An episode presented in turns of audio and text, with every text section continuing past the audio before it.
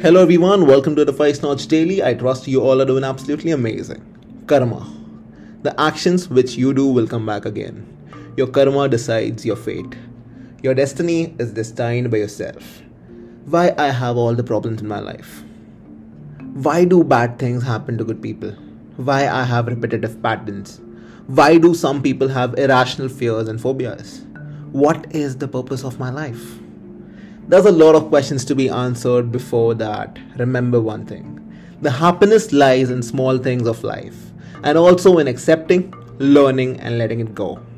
The next podcast will give you all the answers to your questions and it's going to be very deep.